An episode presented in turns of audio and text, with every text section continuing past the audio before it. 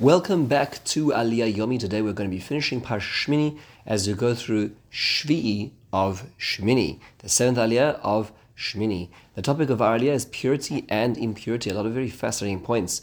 We now hear about um, the continuation of the laws of purity and impurity. So we hear about if a kli cheres, if we have a earthenware vessel that has a, a it's one of these um, impure life forms or de- which in its death which has fallen into it, then it needs to break. It needs to be broken. And we talk about any what any food which has which is which has water over it, um, the, and and falls into it. Then in such a kli, it will impurify such a vessel.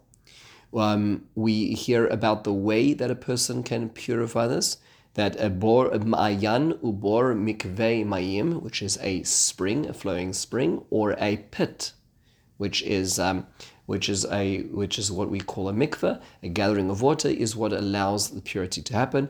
And then we talk about if a nevela, an impure carcass of one of the impure animals, touches zera zerua asher any form of growth like a plant, then it will become it'll be pure because it's not detached from the ground. But if it is is detached from the ground, if there water touched it, if there was water which had touched it before and when before it became attached, then it will become impure. Then we hear about an animal which dies and a person touching, coming into contact with that nevela, with that carcass, becoming impure, and then how the person who eats a nevela, eats a carcass, will become impure, and their clothes will become impure until the evening, and the process of purification.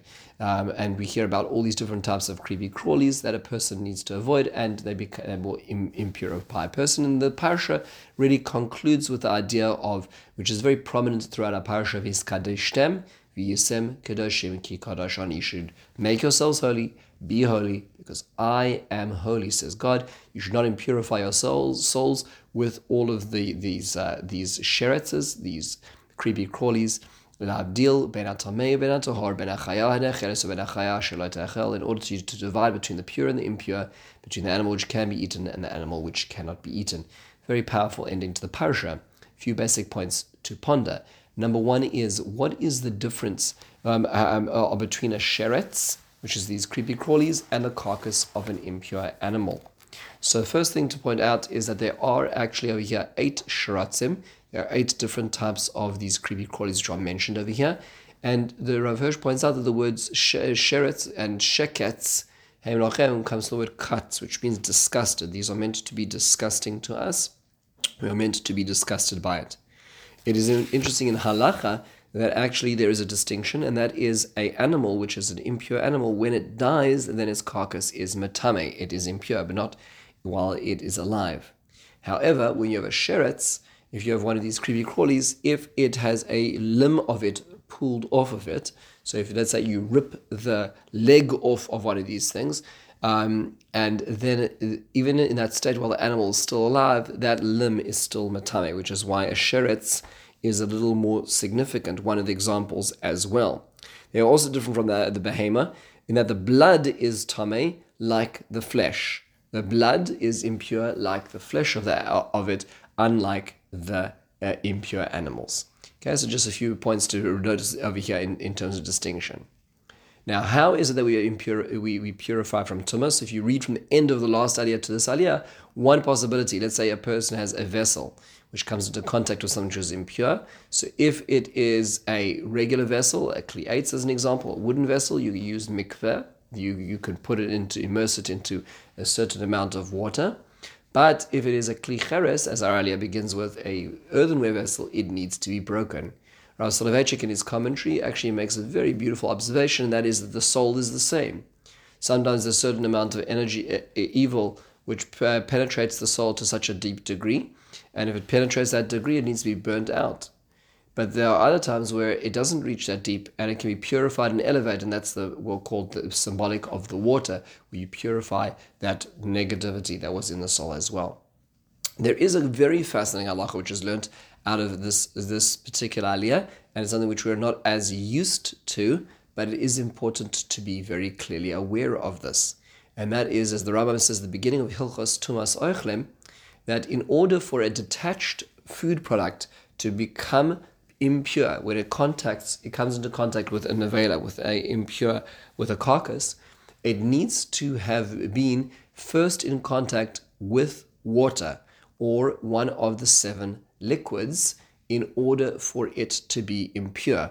So, what does that mean? That means to say it's almost as if the, for it to receive tuma, to receive impurity, it needs to have been attached to a conductor of tuma, and that is one of these seven liquids, which is placed knowingly. It has to be with intention. What are these seven liquids? So the acronym of their names is Yad Shachat Dam. That's each of those letters is a representative of the following seven: water, dew, oil, wine, milk, blood, and honey. If a apple is picked off the tree and it comes into contact with that with that liquid, there afterwards it is now susceptible. It is what's called it has had a hechsher tuma. Is now susceptible to tuma. If not, it will not become tame, even though detached from the tree. This is this is relevant because sometimes when we don't appreciate what is going on at the seder in the the stage of, of urchatz, the reason why we're washing over there is symbolically because of this, of not having the tumas yadayim to impurify, God forbid, the food um, in the times of the that, that, we were noheg, the tumah and Finally, one last point, and it's an extremely profound point in reading this parasha, and that is you may have noticed that there are two um, midpoints in Parshas Shmini. One appears in, in the, the fifth aliyah, and one appears in the seventh aliyah, our aliyah. What are they? The Gemara in Kiddushin and Alamad tells us about how the early sages used to be called Sofrim. Why were they called Sofrim? From the word mispar, or, um, uh, which is a, a, number, they would count. They would count all the letters of the Torah. So, as an example, the letter Vav in the word Gachon, anything which walks on Gachon is a, a, which is it's uh, in, in Aralia uh, describing one of these creepy crawlies. It's its neck so when that the vav in gachon is enlarged, why is that? It's to indicate that it's halfway through the the Sefer Torah. Rav Yosef asked, "Is the vav gachon the last letter of the first half or the first letter of the second half of the Torah?" A valid question. Abaye answered him, "Let's go check it out. Let's open up a Torah." But the the concern that was raised is that perhaps we do not we are not bekiim, we do not know the meleos chaseros the letters which are the words which are spelled spelled full or not full. What does full and not full mean? Well, there's times where a yud or a vav can be dropped from a word or added to a word, and it won't necessarily change the meaning. So, as an example, um, when we have, let's say, the plural of a particular word, and it's usually, yud mem at the end, it could sometimes be spelled without the yud there. There are certain words where there's a vav which could act as a cholam, as a sound, and it could be there, or could, it could be malay v'chaser. Um, so there's numerous times that it's spelt in different variations. So the Gemaras are saying that perhaps we're not going to be able to work out whether the vav of gachon is the beginning of the second half or the end of the first half uh, because of this concern. The Gemara also points out that in the fifth aliyah, which is an apasha darash darash, is the middle of the Sefer Torah in not letters but in words, which is why that there's a little asterisk usually in the fifth aliyah to, to, to note this point as well. I mean, regular chumashim. The problem is like this: if you actually count this, the letters in the Sefer Torah, there are 304,805 letters in the entire Sefer Torah, and you go to the midpoint of that, the midpoint letter, which is 152,403 letters in, it is actually quite far from the letter of the Vav in Gachon, which is in Aralia. It is, in fact, it's 5,000 letters um, uh, later than where it should be. That's a significant difference. 5,000 letters. We may say that we're, we're not Bekim and Malayas or Chaseros in which letters, which words are spelled full, full or not full without changing the meaning. But to say that happened 5,000 times is a little bit of a stretch. In fact, when, um, when congregating all the Torahs and all the different Masoras of the Torahs that we have written today, there are really only nine incons- um, inconsistencies in spelling. Meaning, yeah, there are some more inconsistencies, but we're able to usually locate when this experiment was done. And Rabbi Breuer talks about this in the research that was done, and they would find, let's say, a vast majority of the Sefer Torah would be one way, and there'd be one or two which was the other way. We know that the one or two were the mistakes, and then those would be uh, those would be aggregated out.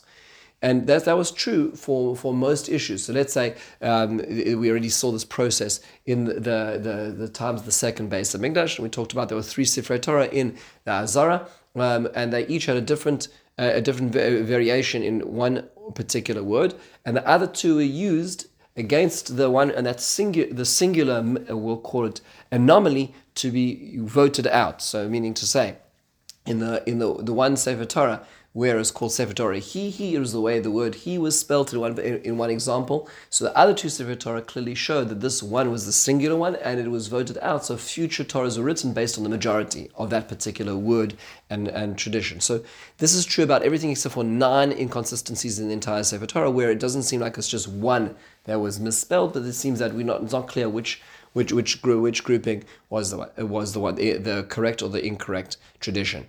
But for nine inconsistencies, that does not give us the, the discrepancy of 5,000. So why is the Vav not in the center as well? There are a lot of dis- discussions on this topic.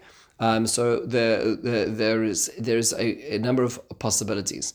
One is that Rav Eliyahu Posek in Piskei Eliyahu um, actually points out that perhaps what, what, what is going on here is that it's what Rav Yosef is talking about in the Gemara in Kiddushin is counting all the Meleas Chaseros themselves, meaning counting all the Vovs uh, the, the vavs which could have been omitted but were not omitted, and this vav of the gachon is the middle of all of those letters as well.